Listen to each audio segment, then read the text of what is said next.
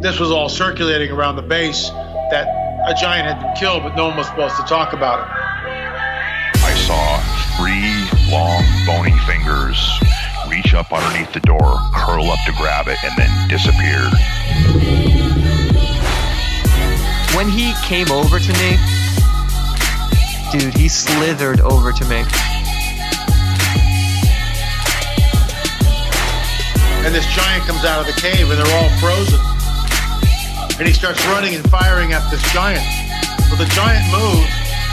He's got a spear in one hand and he's running really fast and spears Dan and holds him up like this. Somebody else, shoot him in the face, shoot him in the face. They basically decapitate him. Got closer, got closer, got closer. When he got about 15 yards away from me, I raised that 12 gauge and I blowed his head off.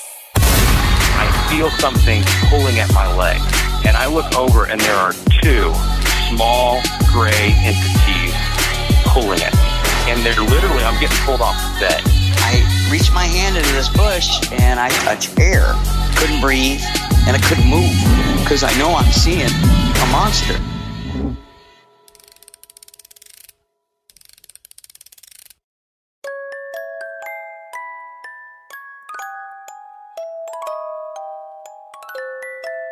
When all of this stuff went on, um, Jack's dad was always under the impression like the less you talk about it, the less it's going to happen.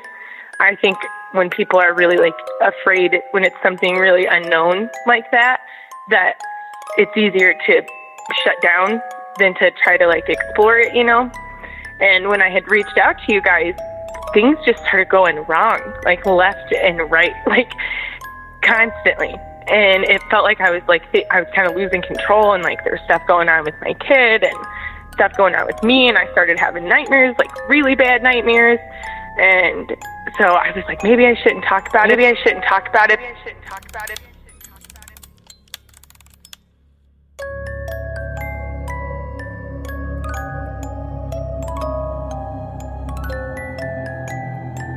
August 15th, 2019. It's just a normal day. I'm driving my truck down the highway. Nothing out of the ordinary.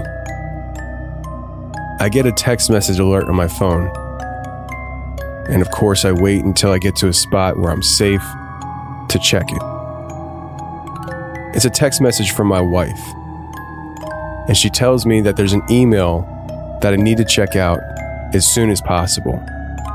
And that this person might be somebody that we need to bring on the show much sooner than later. So I open up my email and I look inside, and there I see the email my wife is talking about. Subject I believe something has attached itself to me. I get a lot of emails and I get a lot of emails with interesting headers and information inside. As I read this email, it became more and more apparent to me that this was somebody that needed to be interviewed as soon as possible, just like my wife said. What really sold me on the idea that the sooner we got this interview done, the better, was when I got to the line, quote, I was dragged right out of my bed, down the hall.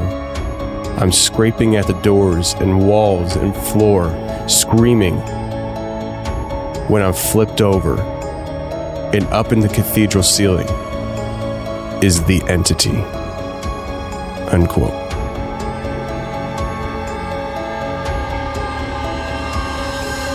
Tonight, you're going to hear from Melissa, who has been haunted her entire life by pure evil.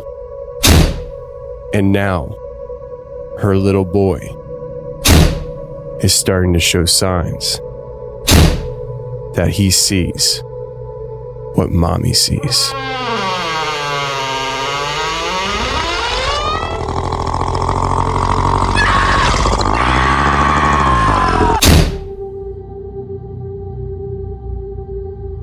Melissa, how are you? I'm good, Tony. Thank you. How are you? I'm doing great. So, uh, we spent some time talking to get to know each other and stuff, and I'm really excited about you sharing your story because your story seems very personal. Um, and to be honest with you, it sounds terrifying. And so, uh, I I know what you went through might be a little sensitive for you to share. So, just take your time and uh, start from the beginning with us and share with us how all this stuff started happening in your life uh, because I think the background, the detail as to what was going on is important as the uh, events unfold. Yeah, absolutely. Um, when I was around five or six years old, um, I started to kind of see people in a weird way where like people had colors around them, which I think now you would probably call those auras. Mm. And uh, around the same time, I started to have these sort of out of body experiences when I was sleeping, where I would feel like I had woke, woken up and I would sit up straight in bed and I would look around. And then suddenly I would be kind of away from my body looking down at myself. And it wasn't like a lot of people talk about these out of body experiences, like they can like fly away and do different things. I was very much kind of in control of my body. It felt like just walking around. Um, it was sort of ethereal where it felt kind of floaty, but it, it always seemed really normal to me. It didn't seem like a scary thing. Um, one night in particular, I really wanted to go stay the night at my grandmother's house. The way that our houses were, my mom and dad lived pretty much just like a yard away from my grandparents. So their house was probably like 40 steps away from the front door to my grandparents' house. And I was really, really close with my grandmother. And that night, like almost every other night, I wanted to stay the night with my grandma. So I asked my mom and dad, can I stay there? And for whatever reason, they said no that night. And I was like heartbroken over it for some reason that night I was like, I really need to go over there. I need to stay the night with her. Um, it ended up being that they wouldn't let me. They told me to go to bed. And at some point in the middle of the night, I did the thing where I sat straight up. I thought I was awake. I stood up and then I saw myself lying in bed and I shared a bunk bed with my brother. My brother's on the top bunk. I'm on the bottom bunk. And I see him sleeping and I'm sleeping in bed and I decide that I'm going to walk next door to my grandparents' house. So I leave my house and I walk over to the front door. And when I get to the front door, I see a light coming from, like when you walk into my grandparents' house, the first thing you see to your left is a kitchen. And then in front of you is kind of like a hallway. And on either side of the hallway are uh, bathrooms. So there's a bathroom on the left and a bathroom on the right. In the bathroom on the left, the light's on. And whatever feeling I was getting from that light was just terror, like pure fear that something really wrong was happening. And I needed to get home. I needed to go back to my bed. I needed to get away as far as I could from that bathroom. And so I'm in my bed all of a sudden, and I can hear what sounds like sirens outside. And I get up out of bed, and I'm really awake this time. This is really me. And I go running outside, and my dad is standing in the yard. And I said to my dad, Where's grandma? And he gave me kind of a look of confusion, like, How could I know this? Or at the time, I didn't know what the look was, but he told me to go back inside, which later on I found out the next day that my grandma had been taken to the hospital and she had passed away from an aneurysm. Um, so I told my parents, I think the next day, what I had seen. And I think they kind of wrote it off as just a nightmare, something that I had imagined because of the trauma of the night. But the one thing my dad did say was strange, and I remember him speaking to me and asking me how I knew it was her.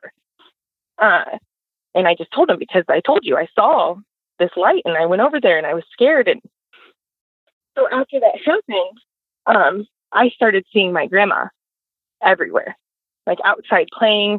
I was a really lonely kid. Um, so I didn't have a lot of friends. I would play with my little brother and my sister, but like I would go on bike rides and my grandma would just be there and I would go to school and she'd be at certain events and she'd be standing next to my family. And it was always so normal and I would mention it to my family and of course like most parents it was like, oh, you know, she's got an imagination, she's young. Um during this time that I had seen her everywhere, I was still doing the thing where I would wake up and I'd stare at my body and I'd kind of just walk around. I would there was a couple weird times where I would wake up, stare at my body, and then suddenly be completely in like a different environment. One time in particular, I, I mean, I'm probably close to eight years old at this point. I woke up, came out of my body, looked at myself sleeping, and then I suddenly was in this like village, and there were little like vendors around and um, with this giant jungle in the backdrop. And it was so real. I remember I could smell like livestock and food, and there's people walking around, and I could feel like the air moving by me, and and it was some sort of Western like uh, like Asian jungle. I have no idea where I was, but the strangest thing was I was standing in the middle of the road, and a man who was walking perpendicular to me stopped in the middle of the road and turned slowly and looked at me and said, You're not supposed to be here. And then suddenly I was in my bed again and I was wide awake, covered in sweat. And I remember being like eight years old and thinking, like, what the heck just happened? That guy saw me. So shortly after that, I think it had to be that year or year or very, very close. I was either eight or nine years old. I woke up in my bed the same way that I had done numerous times before, sat up straight out of my body, and I could hear my grandmother calling me. And in my bedroom, I had this like closet inlet. And it was a large closet and it was really, really dark inside, but it was totally open. And we had dressers that sat back into this closet. And the dressers were the kind that sat up on feet where you could see underneath them. And, but I mean, it was dark. You, there was just a little bit of space, like a couple inches of space. And I could hear my grandmother calling my name from underneath the dresser. So I go close up, and and I, at this point, so much stuff had been going on since she passed away, and I missed her so much, and I'd seen her everywhere, and this is the first time she'd ever spoken to me. She'd always just kind of be there smiling at me. She never said anything to me. And so this like projection of myself goes to the closet and I get down on my hands and knees and I can't really see underneath there, but I can hear her calling my name. And she reaches out her hand, and it looked like her hand, but there was something not quite right about it. But it was still my grandma, so I was like, it's okay. And I get under there, and this face that comes up from underneath the dresser to look at me was as if something were wearing my grandmother. It was like my grandmother's face, but these sharp rows of teeth from ear to ear. And um, like the inside of a shark, maybe, where it was just rows and rows of these like razor sharp teeth. And it was just pulled all the way up from one ear to the next ear and these really, really strange eyes.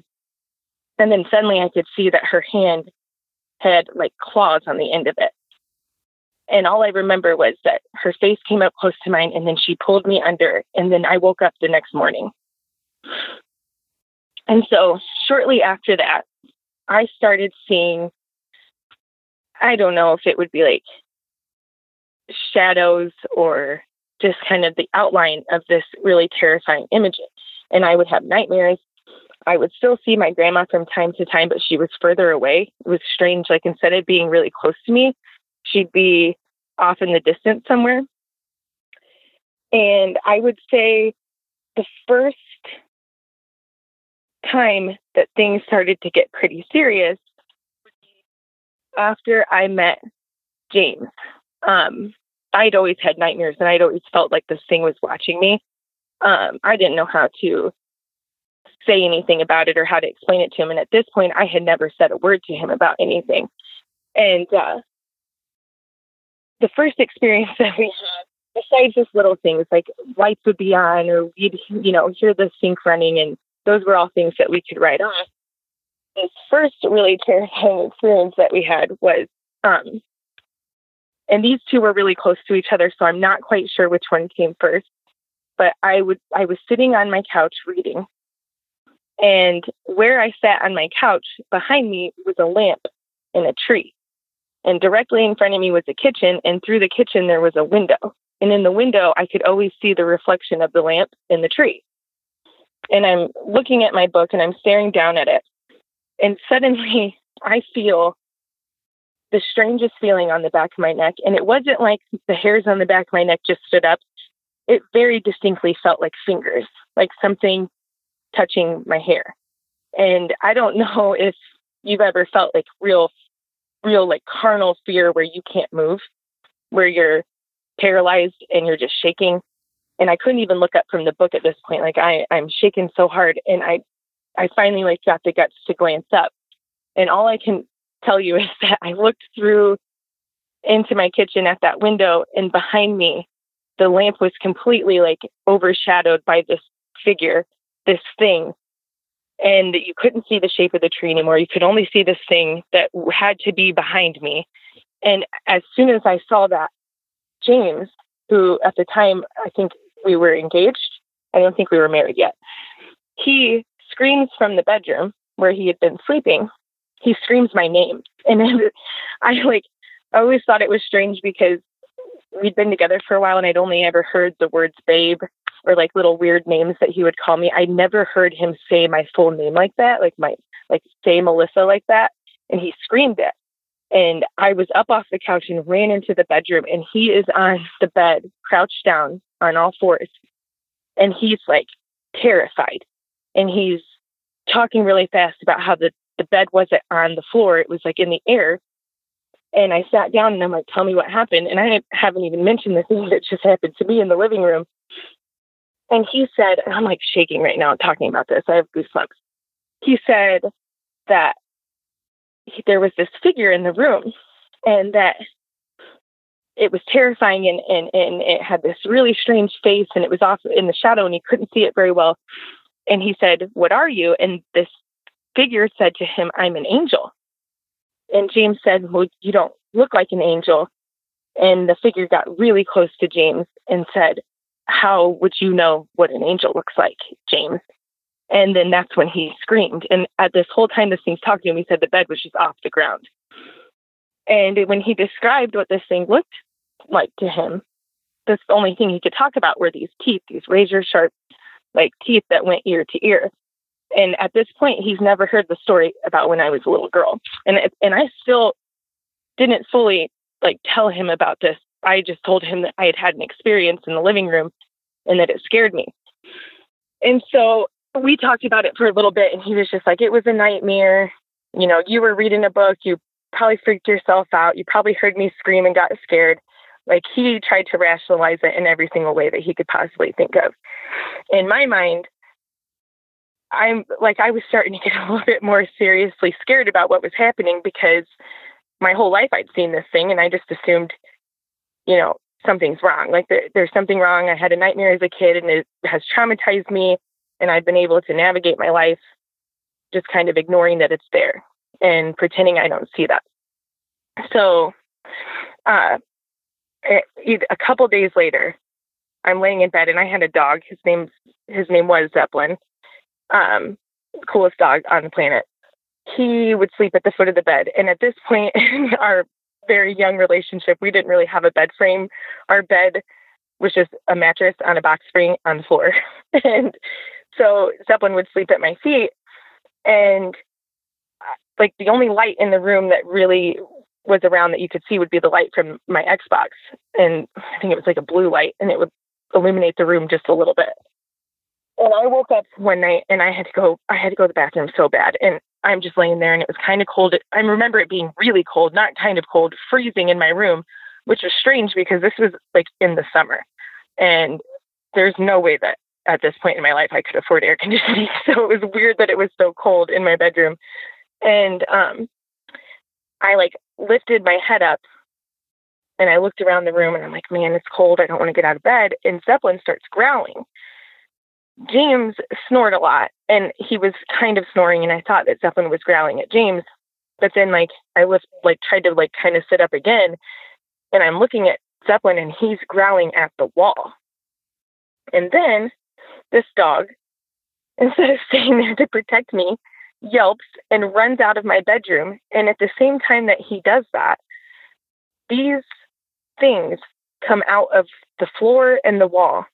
And they were, there were three of them. And they were these tall, they looked like humanoid, I guess you could say, but they were just shadows. There was no like features on their face. They had extremely long arms, like long legs, and it seemed like they just kind of materialized out of thin air. And one of them leaned over James and grabbed my arm and my leg on my left side and held it down. One of them had ended up on my right side holding that leg and that arm down. And one of them came over and like kind of climbed on top of me and put his hands or its hands over my mouth. And I could move. So, retelling this story countless times, we've talked about maybe it being sleep paralysis, but I could move my foot and my hand and my elbow a little bit. And I was clawing at James, screaming my head off. I'm like trying to wake him up. I'm like ripping his skin off of his arm with my nails, like punching him. He wakes up and he's like what's wrong and you know he's really startled and he like grabs a hold of me and as soon as he goes to touch me these things just completely disappeared and it was almost like when they took their hand off of me my voice went from like being muffled to me like actively screaming as loud as i could scream and james is like screaming at me to calm down he's telling me stop stop at this point zeppelin comes running back in and he just starts hugging me. I think he kind of messed with me because I said James, and and I guess he thought I was having a nightmare because he said, "Who's that?" And I like freaked out on him. I'm like, "Don't do that. Like you don't understand what just happened. You didn't see that." And I started explaining to him what was happening before I get to the part where the the thing had its hands over my mouth. James said, "It was really weird. It was like you were screaming, but like you were screaming really far away." and that's when I was like, yeah, this thing had his hands over my mouth and I'm sobbing through all of this and and I was not like and I never have been this kind of like person that just cries easily or gets really, you know, overwhelmed or emotional about things out of nowhere. And I could see that he was like frightened for me. Um after this happened, things started getting really bad as far as like things moving. Um, I guess you would say like poltergeist activity, kind of. Uh, we moved quite a few times throughout the beginning of our relationship, and that's just the way that it goes, like with the military. But he um, he was noticing things that like you couldn't ignore. We moved into this beautiful house uh, you know, in the same town, but we moved in. We were super excited about it. It was definitely a step up from where we'd been in life. Um, at this point, it's just little things had been happening in our old house, like doors closing, same things as before, lights flickering. Um, I was having violent nightmares at this point. Uh, and we move into this house, and it kind of slowed down for a little bit.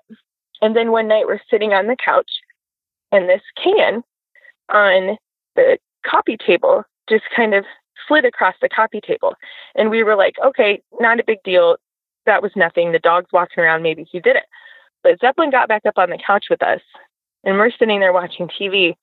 And James's work boots, which are really heavy, like steel toed military boots, just start swinging, like flopping back and forth, like on the floor, smacking each side, like something would have had to be doing this.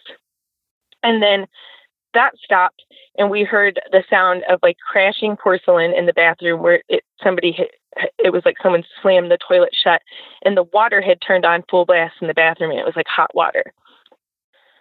Uh, James was very much of the mindset at this point, like, we're not going to talk about it. Don't know what that was. Can't explain it. So it didn't really happen. I have no logical explanation. And I kind of just went with him because I, you know, this is something I'd been going through forever and I didn't understand it. And I was afraid of them. And it seemed like the more that we would talk about it or the more upset I would get about it, the worse that it would get always.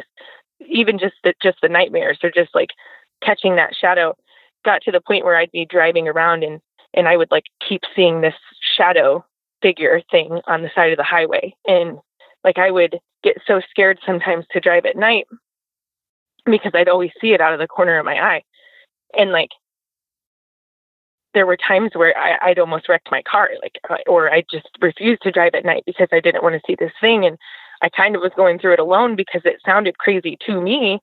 And like James said, let's just not talk about it out loud. These things won't go on. Well, at that same house, I had surgery on my ears. I used to have really big gauges in my ears, and I had to get them removed. So um, I had surgery once, and and that was like outpatient, and then they had to go in and fix them again. They had to put me under to do it. So I had surgery. I went home. I slept through the night. The next morning, I woke up, and James left for work, and I was awake. I, went into the living room. I ate some cereal. I went back into the bedroom. My ears kind of hurt, so I laid down, and all of a sudden, wide awake, I heard this windmill like noise, windmill, sorry, like sound. It was like this womp, womp, womp, womp, womp sound that just got louder and louder and faster and faster. And I was terrified. I'm like, what is this sound? And suddenly it was as if I were being dragged. It was like my bed had turned into a conveyor belt of sheets. Like I was being dragged on my bed, but my bed was going on for miles and miles. And then it would stop. And then it would start again a couple minutes later. And in between i'm like what is happening? Like i'm awake. What is going on? And i'm getting more and more afraid. And then it happened again. That want want want sound started.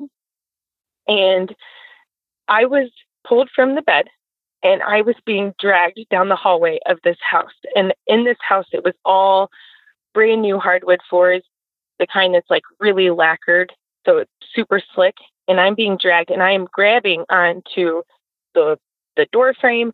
I'm clawing at the floor and I'm on my stomach being dragged by my feet. And whatever it was, dragged me into the living room. And in the living room, I had these giant cathedral ceilings and they were really high up. And whatever it was flipped me over and was in like the corner of my living room ceiling. And at first, its head was turned away and its body's like hands and feet are clinging to the corner of this cathedral ceiling. And then its head just turns around to look at me. And it's the same mouth, these huge rows and rows of teeth from ear to ear, and this really terrible smile, and the same face that I had seen under the dresser when I was a kid. And it came down from the ceiling and that, like, towards me. And then I was back in the bed again.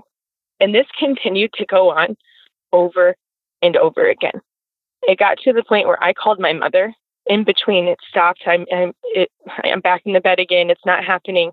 I called my mom, and my mom is not a person that I would call for something like this. She's very much the kind of person that would be like, "Oh my God, are you kidding me? You're having a nightmare. You're crazy. Like, just stop." I called her, and I was like, "I don't know what's happening to me. I am having active hallucinations. Like, something is wrong this is what's happening. Should I call someone? What should I do? I'm really scared. It won't stop. And she just briefly told me, you know, you should take some pain medicine and try to go to bed. It's probably from the surgery. Who knows what it's from? I'm like, Mom, the surgery was forever ago. I'm fine. Like, I just need this to stop. I'm really scared. I hang up the phone with her and it starts happening again. And every single time I would hear that windmill noise, I would just be like, and I'm not particularly religious, but I would be like, God, or whatever it is, just please make it stop. Like, don't do this to me again. Um, it kept going on. I called James at work and I said, You have to come home because something is really wrong and this won't stop. And each time it was almost like more real and this thing was like closer to my face and and it felt like I like if it kept going on, like this thing was going to get me. I James, I was like, you have to come home. I need help. I need you to take me to somebody. I have to make it stop. This is getting out of control.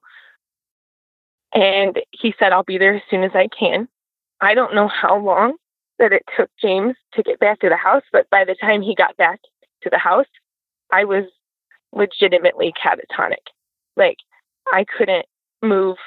I was on the I had moved to the couch at this point because I kept like moving all over the house trying to find some place that this wasn't happening to me. And I had gone to the bathroom in my pants. I I couldn't talk. I couldn't do anything. Um I think it took James hours finally to talk to me. Once he got there, it had obviously stopped at this point, but I was like convinced there was something seriously wrong with me. I'm like, I don't know what's going on. I don't know what's real, if it's not real. Um, and after that, nightmares just were completely insane. I was having night terrors pretty much every single night about this, whatever it is. Um, there were times where I think I was like found outside, like weirdly, just by myself. Um, and we got I got pregnant in that house with my son. And we decided we were going to move. It was time to, like, we couldn't, I didn't want to be in the house anymore. I definitely didn't want to have a kid there. A lot of bad things happened in our relationship in that house afterwards. And I don't know if those things are connected. I just know that, like, my mindset in that house, I was like, we got to go. Right? We got to get in a different place. We got to start over fresh. We're going to have a kid now we move into this house, uh, this new house, this fresh start that we're going to have, and I'm pregnant. And things really started to slow down. Um, there were a couple incidences of strange things happening. I would often hear walking around in the nursery that we were getting started for my son. And there were a lot of times where it would sound like someone was working on the crib. I came home and uh, I thought that James had come home and was like finally putting the crib together all the way and like checking it. And, you know, he hadn't yet, but I had heard what sounded like him working on it. And I'm like, yeah, he's getting to the crib. This is great. And I walk upstairs and be like, finally. And there's no one in there. And it, it really sounded like people, like somebody with a hammer or like putting like slats together. I don't know. Something was going on in, in Jack's nursery it wasn't anything. I had no like feeling of um I wasn't afraid. I actually felt really comforted. I thought there were like a number of people. It could have been my grandma checking everything out, seeing if like the changing table was put together correctly. Uh, my best friend's dad had passed away, and he was like a father to me growing up, and I'm and he was a, I mean, he built everything, and I thought, well, that was probably him up there, making sure that I'm putting this thing together right because he taught me a lot. But uh, there were just little things like that. My neighbor, I had gone over to talk to her and I was sitting down and I was like, oh man, it smells like a cedar chest. I was like, it is really strong. Is that like a candle that you have? Because it's overwhelming. And she got visibly upset, like tears in her eyes. And she's like, I don't know if I told you this, but it's my grandpa's birthday and he passed away. And that's what he always used to smell like. So there were still like these instances of like strange things but it was so apart from the negativity I had felt leading up to this, to the weird things that had happened to me. And everything seemed really great. Like things were going well. I, I wasn't having these terrible nightmares in this house anymore. I was a very happy pregnant person. Like my emotions were really stable. It kind of like made it almost to where I could forget that these bad things had happened that like these were things that I had seen, like almost like it was like a bad dream. And I go into my bedroom one night, and it's pretty late in my pregnancy because I remember it being really hard to move around. And James was already asleep, and I laid down in the bed next to him. And not even probably seconds later, I felt what very distinctly felt like someone sitting on the bed. And now Zeppelin at this point had stopped sleeping in our bed for some reason and slept on the couch.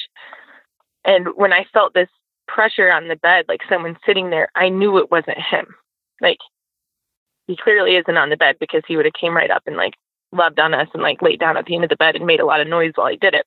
This was somebody sitting on the bed and I couldn't all this I, I couldn't breathe. I was really scared. I was like, oh my God, this is something really bad. And so I buried my face in James's shoulder and I'm like holding him really tight, just hoping that this thing goes away. And it gets really close to my ear and it whispers super loud in my ear. And all it said was hello. But I knew that it was whatever this other thing had been my whole life, this thing that had been terrifying me, I knew that's what it was. And when I say that it said hello in the way that it said it, it was really, it was like very otherworldly. It was like a whisper, but it was unlike anything I'd ever heard before. And I remember waking James up and I'm like, oh my God, something just said hello to me. And he's just like, go back to bed. You're having a bad dream. No big deal. A couple nights later, I got up to go to the bathroom. This is like the night before I went into labor, too. And um, I like got up, I walked to the bathroom, it's super dark, and I feel something grab my hand. And I thought it was James because it was really dark. And when I felt this grip, this hand in my hand, I just got like over this overwhelming sense of like, oh, like I'm I'm happy. And I turned around to like give him a kiss, and there he wasn't there, and I could clearly see in the moonlight like James is laying in bed. And I remember just thinking like, I just had this thought in my head: it's going to be okay. You're fine. Everything's going to be fine. And the next day, I went into labor. And after Jack was born, um, that's my son. He things just completely halted at this point. I would sometimes catch like I would see this thing or what I thought was the glimpse of this thing. Um, there were a few times where I saw two shadows, like the shadow of what looked like a man, and I don't know who the man would have been. Like a, uh, there was nobody besides my best friend's dad that had died that would be of any particular like you know somebody that I would see in the afterlife or some sort of apparition or something that would present itself to me. Um, and I couldn't make out any features, but I knew that it was a man, and whatever it was would always be like kind of centered in front of this other thing that I would see. And you know, like the glimpses were were few and far between. But after my son was born, um, as he got older and he started to talk, he would say really strange things to me. Um, one, a couple of things that stand out in mind in particular was uh, later on, while living in California, someone very close and important to me had died, and I went through. I, I went through a really, really hard time with it. I it wasn't even something that I could talk to James about. It was really, really difficult, and it's going to sound crazy, but like I would try to communicate with this person because I was just like lost and I and I was doing anything at this point like to make myself feel better to understand why this thing had happened and why this person was gone. And I started I had had a dream about him and I had asked him like are are you okay? And he told me, you know, I, I'm okay. I just I have to walk. And I asked him why and he said I I don't know. I just have to walk until I figure it out. And you know, like the interaction I had with him, whatever it was, it just left me with more questions. And um, I spent a lot of time thinking about it. And at one point, a friend of mine had brought up maybe a spirit board, and maybe it would make me feel better if I tried to do this. And I I did it with her, and we had an experience with it. I don't know so much if it was I always think like maybe those things are like subconsciously you're sending energy to make this thing move to say the things you want it to say. But eh, you know, it gave me some answers and then unknowingly and stupidly I brought it back into my house from her house. And I no sooner put it on the table that my son upstairs started screaming. And I go upstairs and Jackson's legs are like through the slats of the crib. And I remember being like, what in the world? And I pick him up and I'm like, okay, that thing needs to go, it needs to get out of my house. And this thing was like, we made it out of cardboard and like markers. And I'm pretty sure she used her husband's dip can as like the centerpiece, or I forget what you call the whatever you call that middle thing that you move around. like she had made it out of like a dip can and like cellophane or something. So this is like the most homemade thing, which later on, like after researching it, I found out can actually be worse or like I guess better if you want it to work. But when it's something that you make, it's better than if I were to go to the store and buy something like that. Right. But um so I got rid of that. I'm like, that's gotta go. We gotta get that out of the house. Like I don't know if these things are related or if my kid, like most kids, sometimes roll around and just got stuck and it just was a coincidence, but I didn't want to mess around with it. So it was gone. we didn't talk about it. As soon as Jack started being able to talk, he started saying these really strange things, like and, and actually have a conversation. Like think probably around like two, two and a half when he could say sentences and he would talk about this pink door in his room that would and he'd point over to like the corner of the room and he would talk about this like pink window or door that would open up and he'd say that these this thing this like machine or something would come through. And we were just like this is so weird and we thought just normal two year old stuff. But he would like say that he saw like these shadow things or he would describe things and and like in my mind when he would say them i'd be like oh i've i've like I know what he's talking about. Like I remember seeing things like this. He would talk about getting up and like moving around, but then he was in his bed. Um, probably the weirdest thing he ever would talk about was, oh, you know, he would often talk about North Carolina. When we were in North Carolina, Jack was a baby, and he would talk about seeing himself in this swing, like swinging back and forth. And he would talk about seeing himself in his crib or sometimes he would mention his other mother, which I thought was really strange. Like he would talk about where he was before he came to be with me.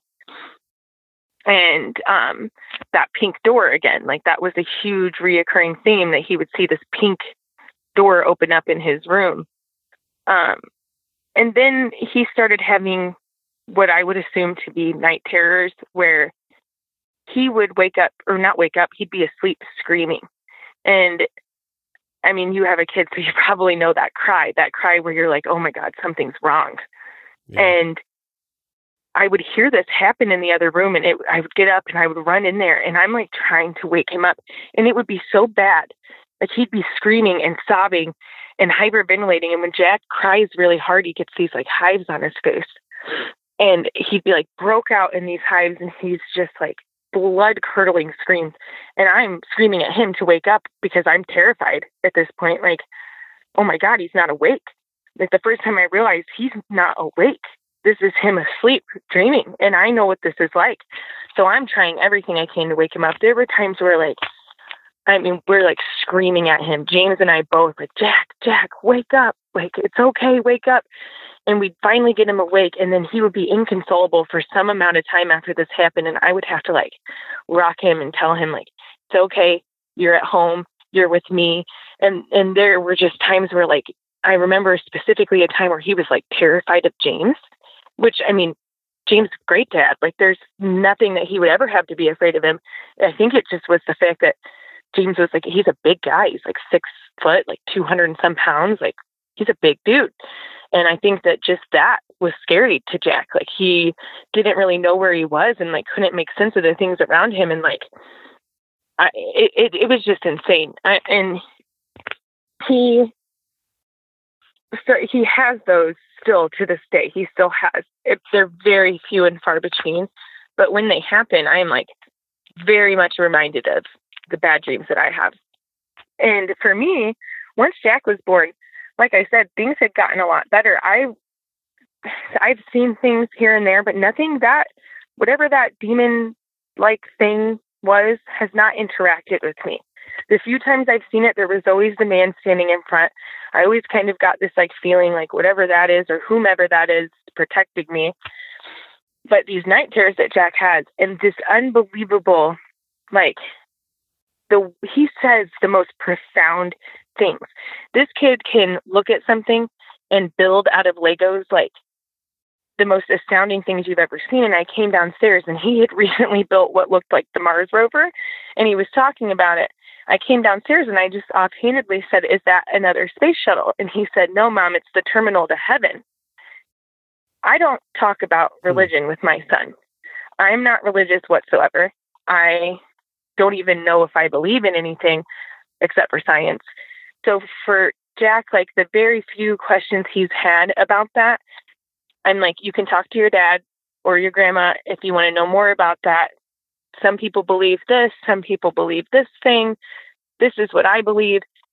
He very, very like seriously believes in heaven and God. By no anything, we he does not watch TV hardly ever. Doesn't get on the tablet is monitored. There's no YouTube or internet on his tablet, and he only gets it for like an hour on the weekend. He has his what we let him watch is very limited. He watches storybots, and then I am like when he's watching television, I am right there. When I tell you this kid has developed this belief in the afterlife and God in a way that I cannot explain, I mean that. Like I and he's so matter of fact about it. When Zeppelin died, it was really, really hard for me because Zeppelin had been there through every terrible thing that had ever happened to me as an adult. I got him when I was 17. He was my best friend. He was my first kid before Jack. I had him before James. And when Zeppelin died, it was probably, I hate saying this because I've been through a lot and I don't want to discredit those things, but that was the hardest thing that I ever went through. And I was so mad because it was it seemed too early. It didn't seem like it was his time. And I remember I love my son more than anything on the planet, but he just was so happy that next day because he's just a happy kid in general. And at this point he he's still pretty young. And I remember being so mad at him because I'm like, how can you laugh right now? Like, how can you be so joyous when this is literally the worst thing that's ever happened to me? And so I James, you know, bless his heart, was trying to like I knew I think he was picking up that it was really hurting me that Jack was just like, Mommy, and like laughing and, and joking around and he said, Jack, do you understand what happened? And Jackson said, Yeah. And he, James said, Do you know where Zeppelin is? And Jackson points up. And I said, well, What are you doing? He said, I'm pointing up there and he's like wherever where all the other people are. And i said what people? And he's like the people that i see in my room all the time. And jeez. Yeah and so when when i hear him talk about like heaven and like this terminal to heaven and he talks about space and he wants to go to space and he talks about like these people in space as if they're just real and and he asks me all the time like well, what's going to happen to our body when we die? And he's, I, you know, I've, I've talked to people about it and they've said it's normal that around his age, around five, you talk about these things. Like they get really interested in kind of like death or at least like what life means. But Jack is so like beyond his years with the profound things that he says about it. Like one day he's like, well, what do you think happens when we die? And I told him, and he's like, nope, that's not what happens, mom. He's like, this is where we go. This is what it looks like and just like all right buddy that's a beautiful thing and and you believe you know if that's what you believe and that's what you know to be true then that's what's true to you. You know what i mean? Like i just try to encourage him that it's okay to think that. It's okay to believe those things and if that's what you think is real then that's what's real to you. But i mean he just for a five year old the other like not too long ago he asked his dad what was your life like before you met my mom and he told him, and Jack said, I was definitely I was definitely happier after I met my mom. And when we like I asked him what he meant by that. And he talks about this time before he met me. Um and so I don't know, it's just really strange. I don't know if he's taken whatever he's taken on since I've had him this terrifying thing that was following me around my whole life seems to just be gone. And Jack still suffers from night terrors from time to time, but some of the things that he he says now, just like they make me question all of the things that I believe in. And you know, like I wonder sometimes if he sees things differently, like I did when I was younger, or if he's kind of like doing the same things that I've done, like getting up and walking around. Because there's things that he knows or things that he says he's seen and there's things that he builds with these Legos that I like. We just, I mean, even my dad, who's like the most grounded person I know, he's like, Melissa, there is something very, very special about him. He's like, I mean, this is strange. Like, he's not just smart, he is spectacular. And he's, and he's right. I know everybody wants to believe that their kid is special, but when I tell you that he builds these elaborate, like machines out of Legos, I'm, I, it's insane the things that this kid can do. And I'm like, he where has he seen this before? You know what I mean? Like he can look at something once and build it. And just that thing that he had said is the terminal to heaven. And he talks about it. And some of the pictures that he draws, I'm like, this kid, not like recently he came home with this uh picture from school and like firsthand I'm like, wow, he's finally starting to draw people with arms and legs because he was not ever draw arms and legs on people and I thought it was the strangest things. But now I'm like all excited about it and I get to looking at it and outside of this house is this giant, tall, black figure with long arms and long long legs, like humanoid looking figure. And when I saw it, the first thing that came to my mind was, oh my God, James, do you remember the things and, and that came, like held me down that night? Do you remember me telling you about that? That's that's that.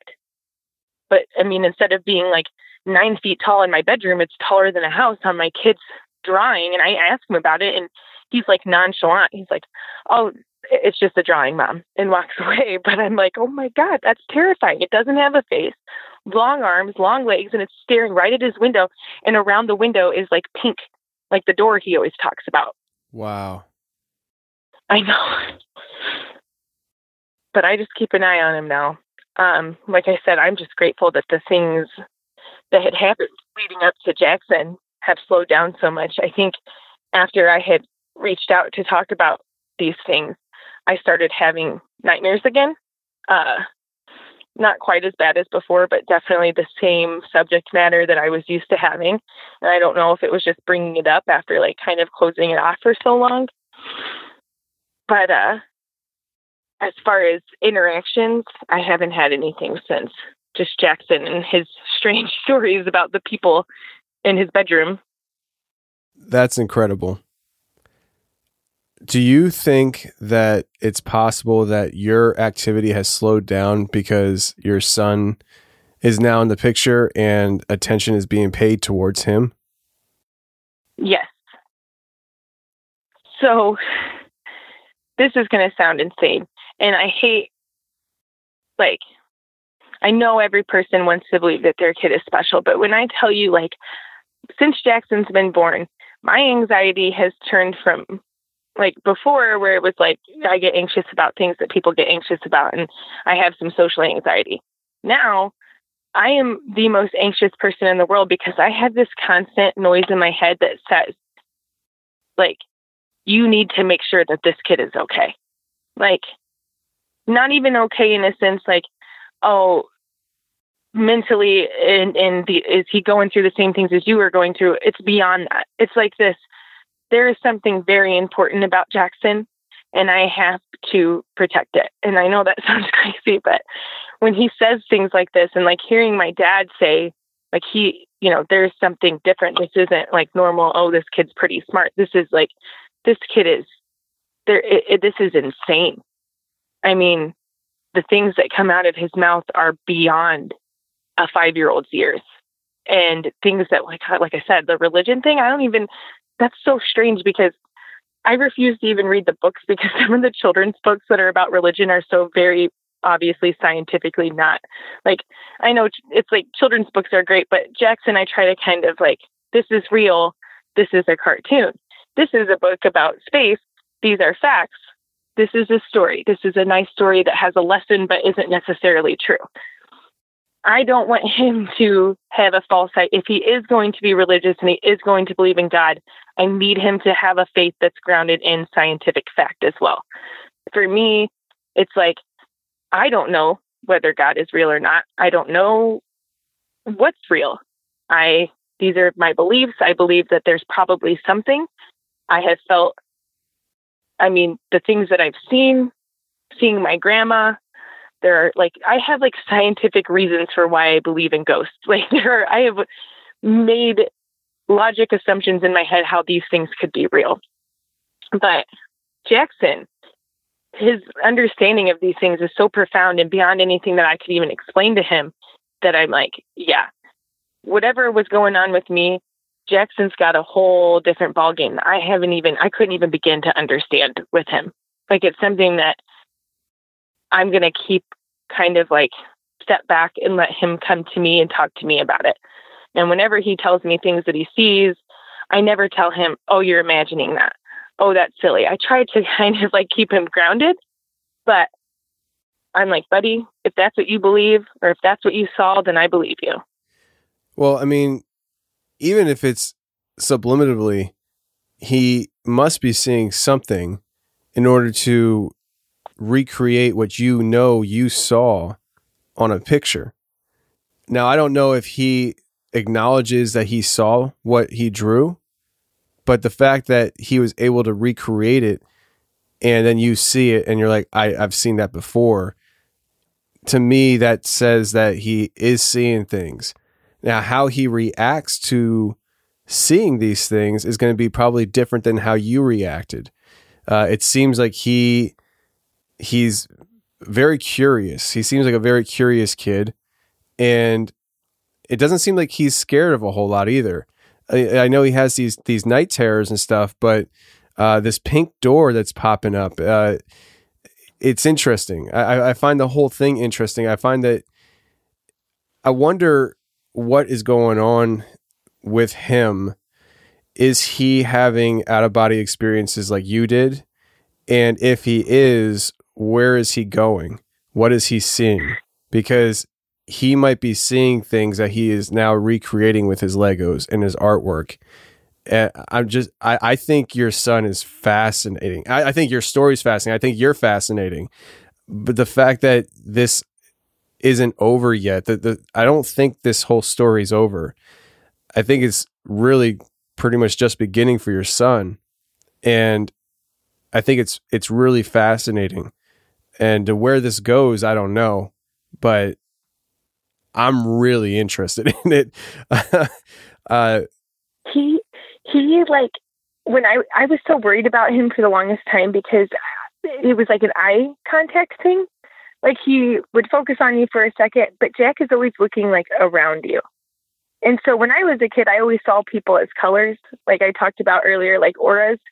Jackson, I always he he used to call me Pink, and that was the strangest thing because I'd only ever really told like one person about that, and he he called me Pink right in front of them, and they looked at me like, "Oh my God, do you think he sees things like that?" I'm like, I don't know. like I, I couldn't even begin to tell you because this kid just says the craziest things all the time. Today, even he's in the living room and this kid says, "Sometimes I can move things with my mind," and I know that that's probably not true. But I asked him about it, and the like explanation that he gave me, he's like, "Well, not here. I can't do that here, but I can do it." And I'm just like, you just said, like, is he having out of body experiences? I don't know.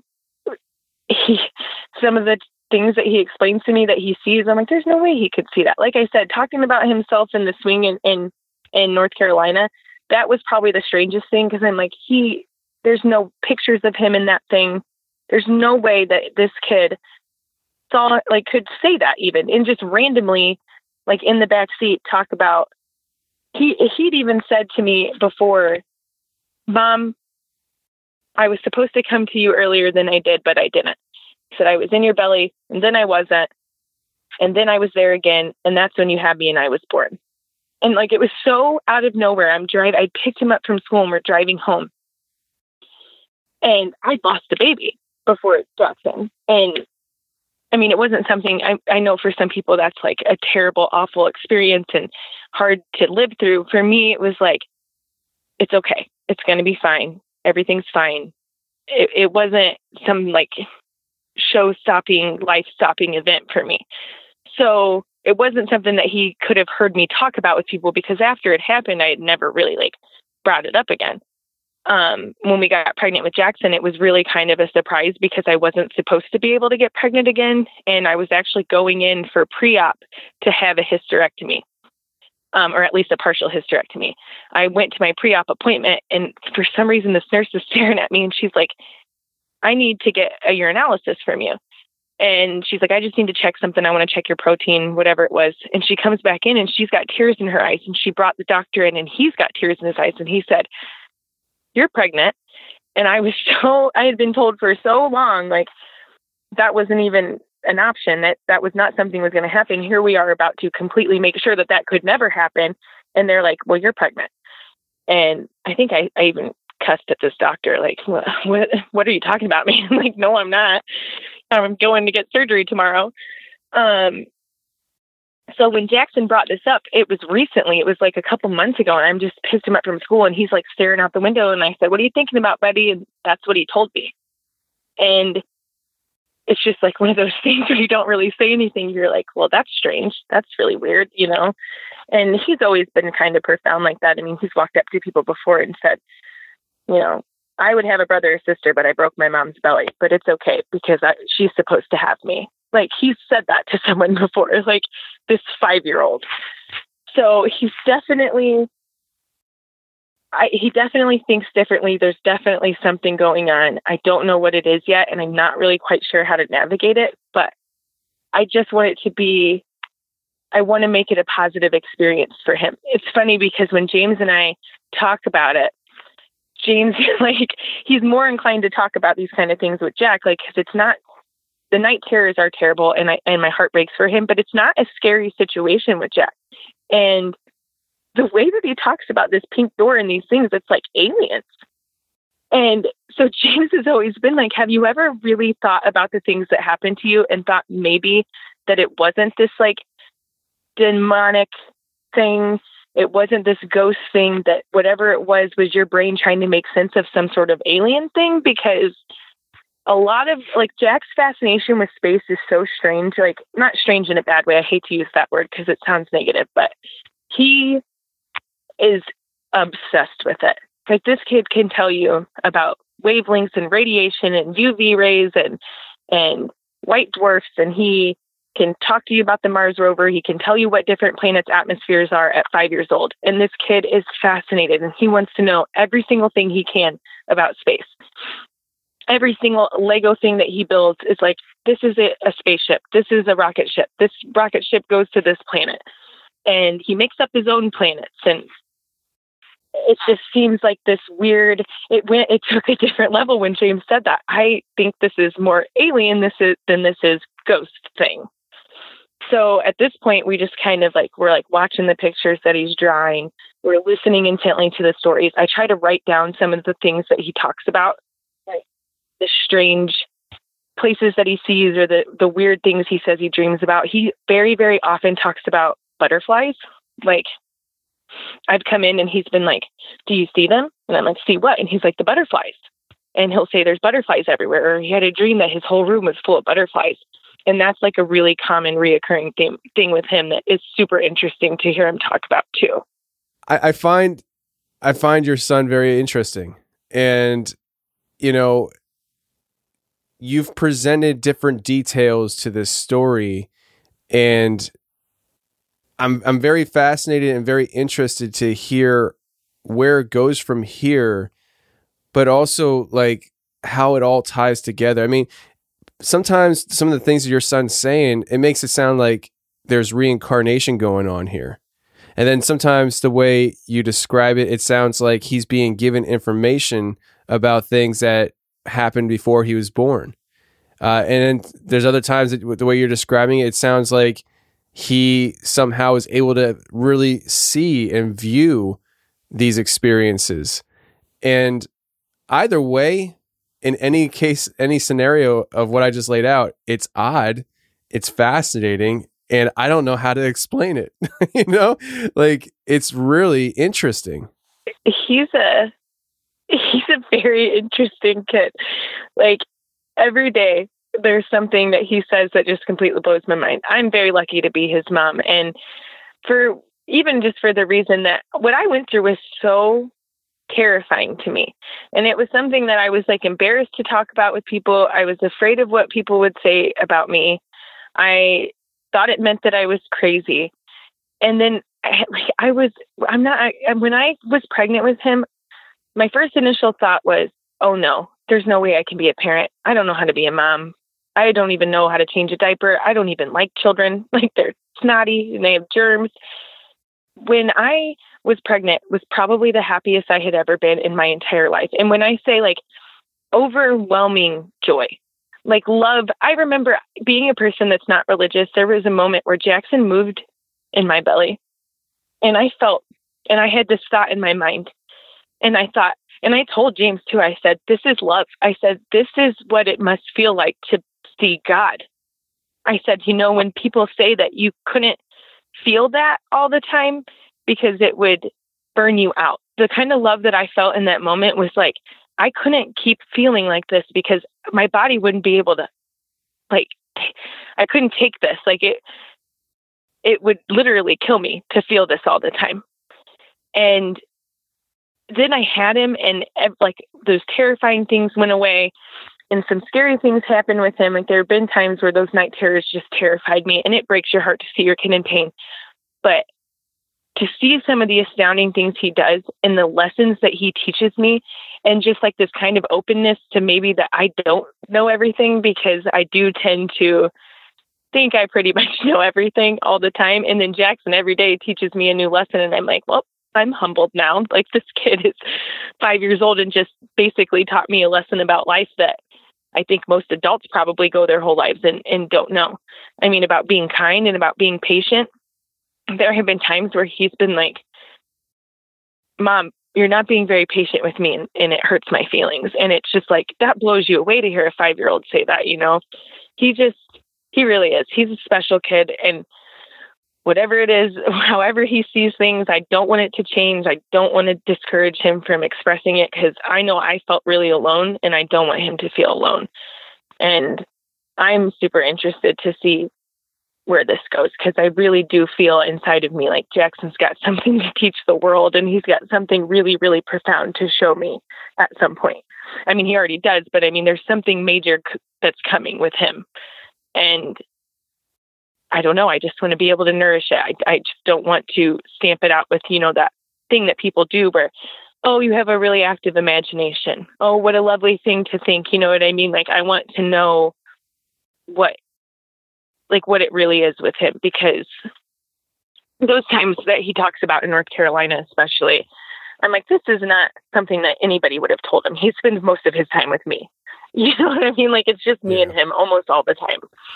Yeah, definitely interesting stuff. Uh, you know, I definitely would like to hear uh, updates as time goes on as to how things are going with your son and you. Um, you know, with the experiences that you've had, uh, when you first started sharing the experience, the very first time uh, you saw something crazy, which was, I believe, the dresser in the closet, the face underneath the dresser.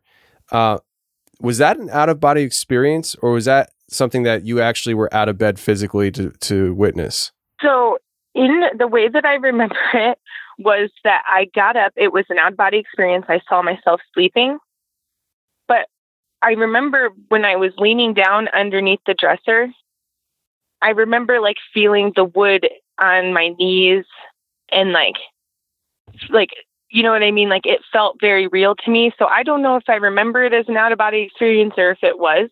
I just know that after I went under the dresser, the next time I opened my eyes, it was like broad daylight outside. It wasn't kind of like most of the time when I would have the out of body experiences, I would kind of go back into my body, if that makes sense. Like I'd have to go back to my body and kind of climb inside of myself. I know that sounds really weird, but like I would just have to lay back down and then most of the time I could open my eyes a few times and know that I was back and then go back to bed. But this time like I, I woke up broad daylight next morning with no recollection of ever going back to myself. You want to hear something trippy? And I don't I don't think this is true, but I'm just gonna say it because it'd be good for a movie storyline. What what if you never did wake up from that out of body experience and all this is still the out of body experience? It's so weird that you say that because they're like, I, so you you know like have you?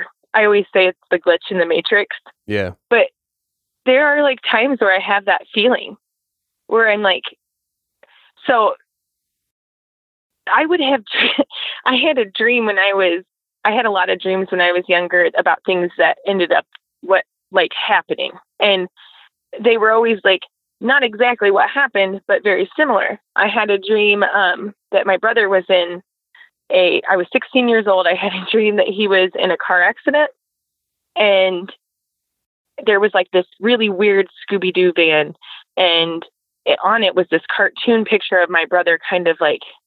And sorry, this might be kind of too gory, but it, he was dismembered, and like, but he had this cartoonish like laugh on his face, and his head was kind of flying into this cornfield and then, so I went running to through this cornfield looking for him, and I came across just his head, and he was very clear, clearly like under the influence of something, and his head is not a part of his body.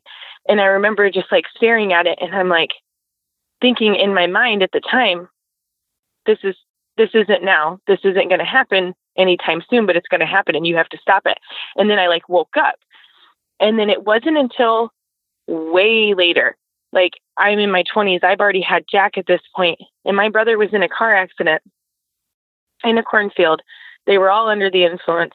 My brother was found, he was found way later after they had already lifelined everybody else to the hospital. They found my brother, and he had one of the truck doors over him. So all you could see was his head. And when my dad described this to me, I very like quickly like rewound in my head back to that dream when I was 16. I know exactly where I was when it happened. And when that happened, it was really strange because it was like I it was like in a split second I blinked and I felt like there was this whole other timeline where like you know none of these things had happened and that something was wrong and that I wasn't living in the right life. So when you just said that about like did you, I never woke up from that out of body experience and like I'm going to wake up at some point I have felt that multiple times in my life like this is the wrong timeline or this is the wrong like dimension or whatever. I don't know. It's weird that you said that. I've said that before out loud. Like, Yeah. what if, what if this, none of this is real? What if this is all just like this big dream that I'm having? Well, I, I'm sitting here thinking, well, I don't want to be part of somebody else's dream. I want to have my own life. You know, I, I want I want my own story. I don't want to be part of your story. Uh, but Yeah, yeah. I, I want my own. I get that. I want my own story. But uh, no, I you know you mentioned about the the Matrix and things like that. I mean, it's it's kind of you know recently I've been thinking a lot about the idea of living in a simulation and uh, the idea of the Matrix and what would that entail and how would that you know tie into these paranormal experiences that people are having and that I, I hear on a weekly basis. And you know when you have people like Elon Musk uh, talking about you know how he believes we live in a in some kind of simulation, uh, and he believes it to the point where I, I just find this so profound. He, if he could have one answer, one question answered of all the world, of all the universe, Elon Musk, this very smart person, his question, the answer that he would want, or the question that he would want answered is, "What's on the other side of the simulation?" That's profound. That's and profound. terrifying. And t- I like looked at the moon and thought that. Like the other night, I was like, "This isn't even real. It looks like it's 2D. None of this is real." Like you know, I've had those thoughts. So to hear you say Yeah. that, I didn't know that he Elon Musk said that. That can you imagine? That just it, it's cool, but it's scary. It's scarier to think that it's a simulation than to think it's real. Because if it's not real, then what's it all for? You know?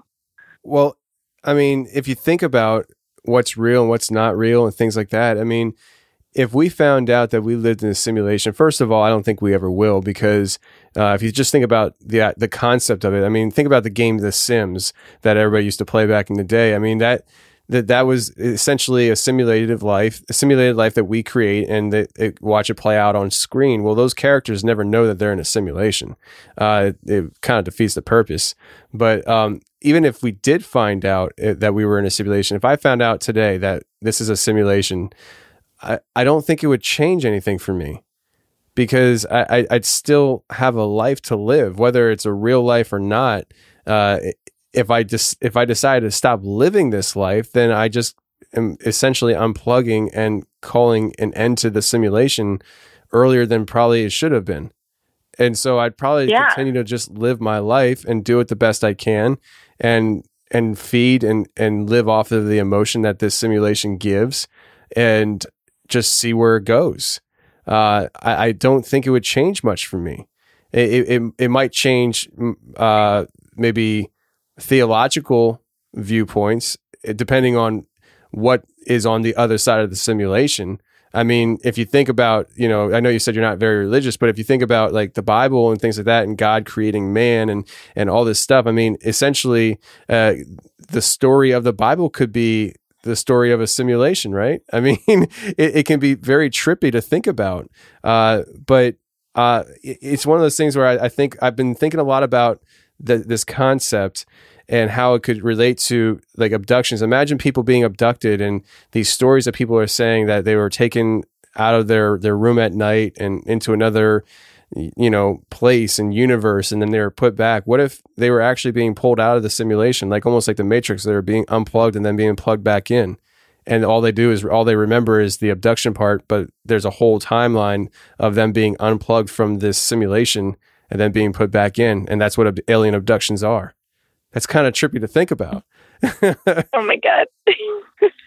I never thought about that too and that that actually makes a lot of sense. You know like oh crap put him, plug him back in, plug him back in. Yeah, like what if what if uh, these these uh, entities that we see are really just ghosts, shadows of other people that went through the simulation before us? Like that's kind of trippy to think about. Like left, like we talk about residual energy with the paranormal. What if it's leftover energy from a previous simulation, and that's what we're seeing? Or even, or even just like I'm very sensitive. Like we when we lived in California, I would get like uh, my body would start vibrating, and I'd never been through an earthquake before, and I got goosebumps and my body's vibrating. I couldn't sleep, and I'm like, what in the world is happening to me? And then suddenly our house started shaking like minutes later, and it happened again at the hospital I was working at. Like I got the goosebumps and I started feeling this vibration before everyone else. And when I was younger and we only had landlines, I would often be like, "Are you going to get that?" And then the phone would ring to my grand. My grandpa would be like, "Get what?" And then he'd hear the phone ring really loud, and I'd had I had heard it first.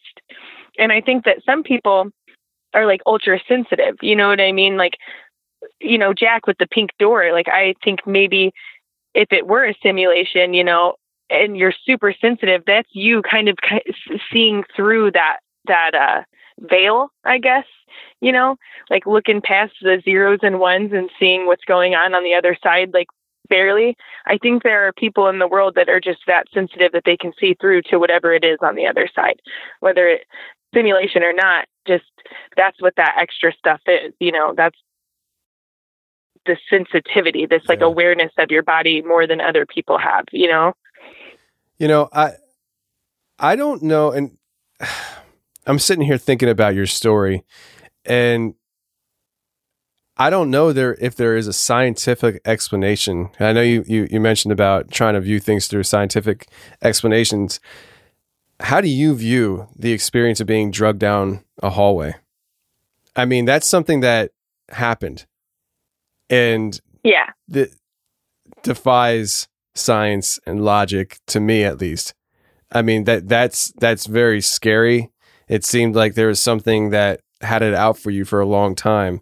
Uh, when you described when you were, when I think you described being drugged into like the living room and it was in like the corner of the ceiling and it turned its head and looked at you.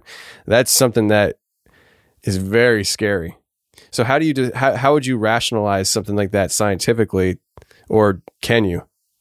So the way that I started to think about it was like that whenever we have like people who go through trauma or they or even you know just difficult times or or they something hurts them they try to make sense of it in their mind. And i always thought maybe this was just the way that my mind protected me or like it was whatever bad thing terrible thing that might have happened to me that that my mind is trying to manifest it and it's real to me and I'm trying to fight off this like terrible memory. I've tried all kinds of different explanations for it. Like, okay, this is just, it's real to me. I felt it happen, but it's in my head.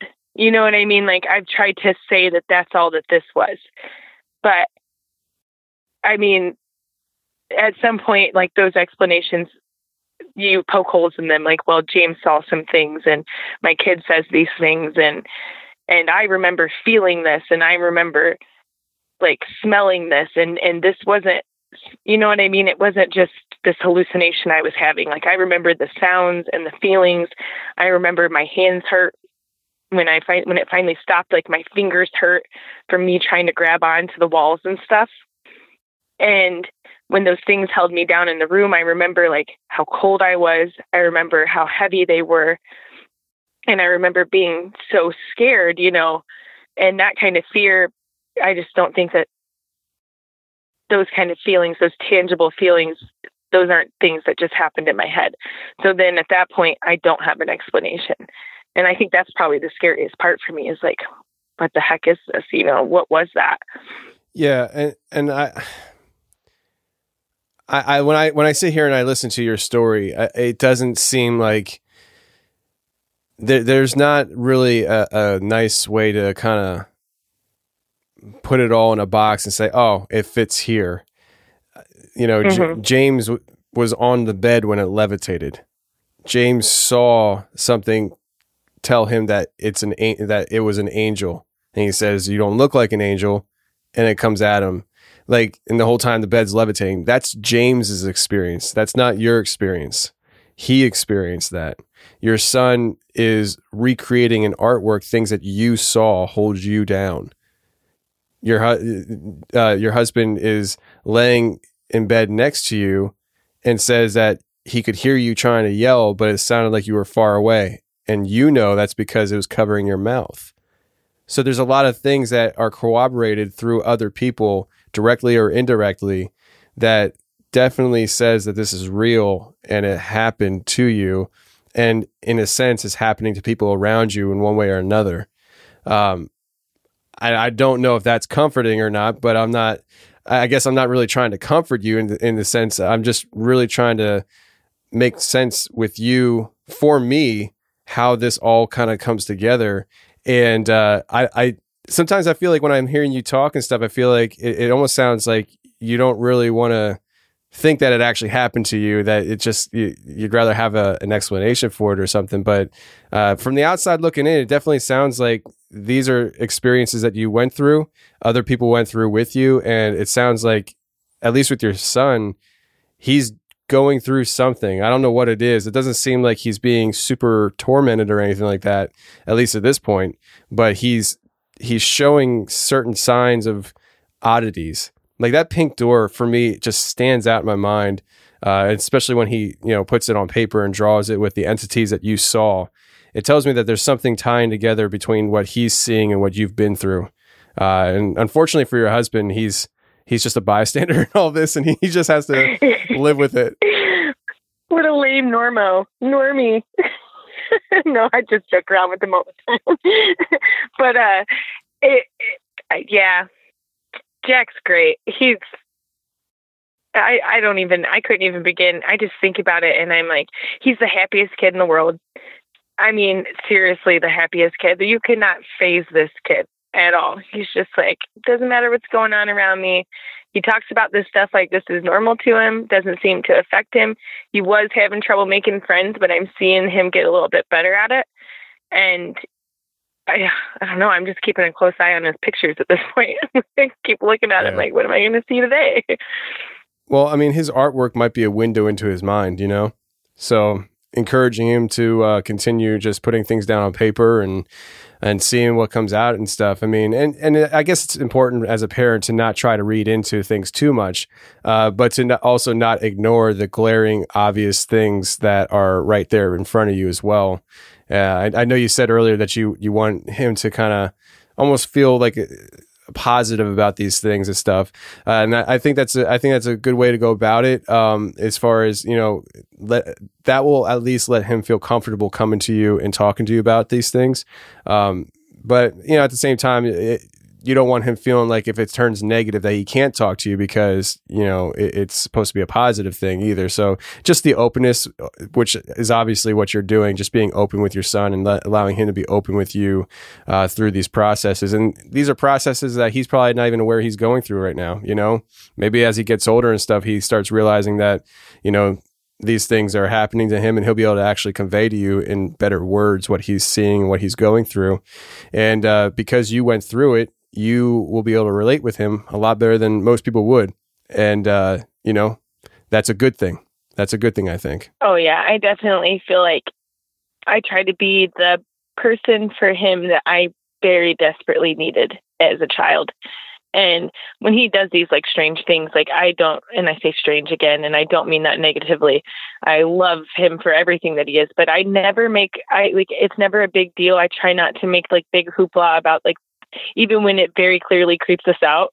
I'm like, we're going to talk about this later when he's not around because I don't want him to start, because, you know, I don't, I don't want to influence one way or the other. I just want to let him kind of do his thing and we'll talk about it. And when J- Jack is older, if he's got to talk about things or if he comes to me and asks me questions, I can be better prepared to talk him through it because I have seen things and I can say, hey, even when it sounds crazy, even when no one, when you think no one would believe you, I believe you. And I, you know, some things have happened to me that I can't explain. And there's been like little incidences you know, there's a whole bunch of little incidences that happened as well. So, you know, I feel like at least I'm coming in with some sort of like basement level knowledge of what he might encounter later on if there is something going on with him, you know? And I wanted to tell you earlier, uh, you mentioned about this thing and what you saw and how the smile, the teeth and the smile went from ear to ear.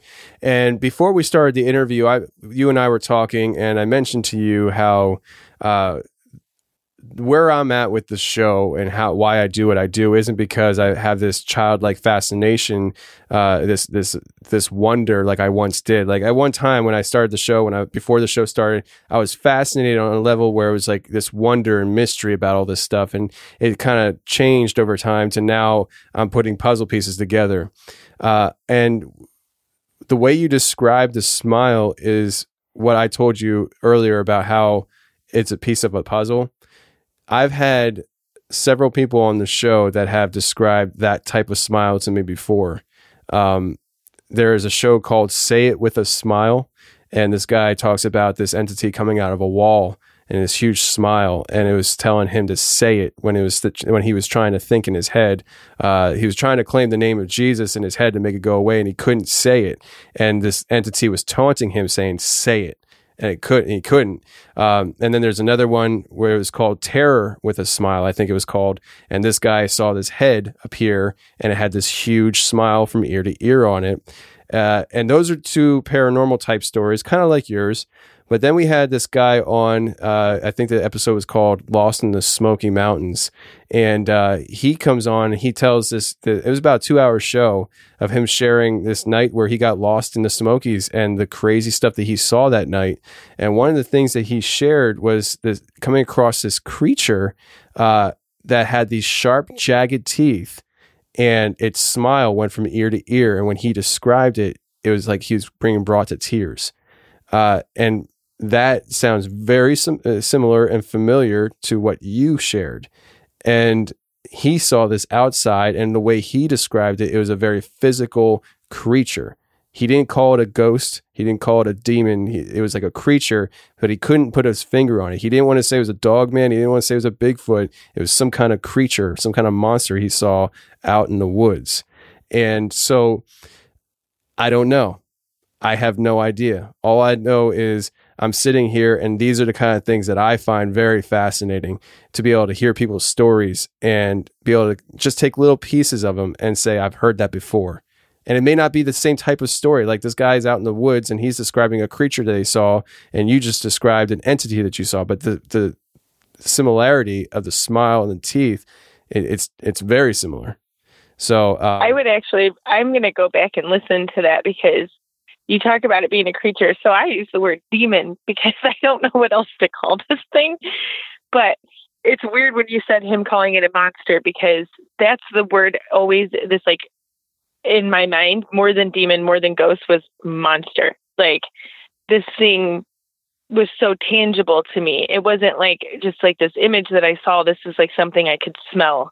Like I could like feel sweat coming off of, you know what I mean? And there wasn't a whole lot of like super detail I could see beyond like these claw like hands and, you know, you know, barely like the features. The smile was literally the only thing that I could see. And you said like him talking almost brought him to tears. When I think about it, like I almost didn't want to do the interview because just talking about it, I mean, I'm sure you could tell in the beginning, like I'm a lot shakier. I got a little more comfortable as it goes on, but talking about that thing, like I'm pro- I will probably dream about it tonight. You know what I mean? Like it's not something that I can ever wipe out of my brain. It's like always there. It's something so unsettling and so beyond what my brain can wrap around. Like it's always right there. It's like something when you close your eyes, you just always see it. You know what I mean? Yeah, I I totally know what you mean, and it. I mean, it wouldn't surprise me if you had you know terrible nightmares tonight because uh, it, it sounds terrifying, and uh, I I hope I don't have nightmares from from listening to your story. I I typically don't have uh, bad dreams. I, in fact, I typically don't remember my dreams. I, I pretty much sleep like a rock. Uh, but you know, you never know. Uh, listening to your story and stuff, I'm sitting here and just kind of taking it all in. And I was sitting here thinking, man, I wish I would have uh, done this interview with the lights on, but I'm already sitting down and the lights are off. So uh, that's okay. Before I got on the interview with you, I went and bought chocolate cake because I don't really eat sweets, but I was like, I'm really going to want like chocolate cake or something after this. Like, I'm going to need some sort of comfort food. Treat yourself. like if I can.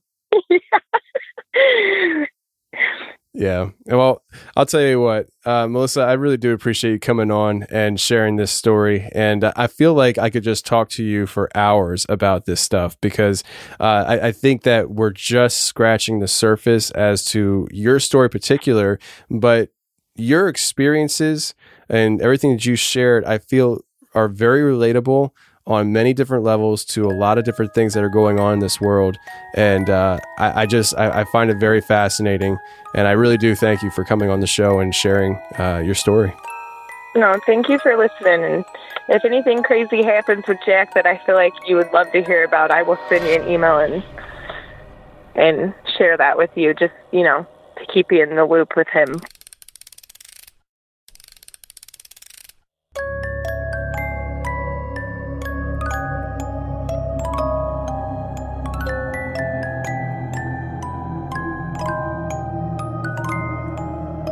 October 22nd, 2019.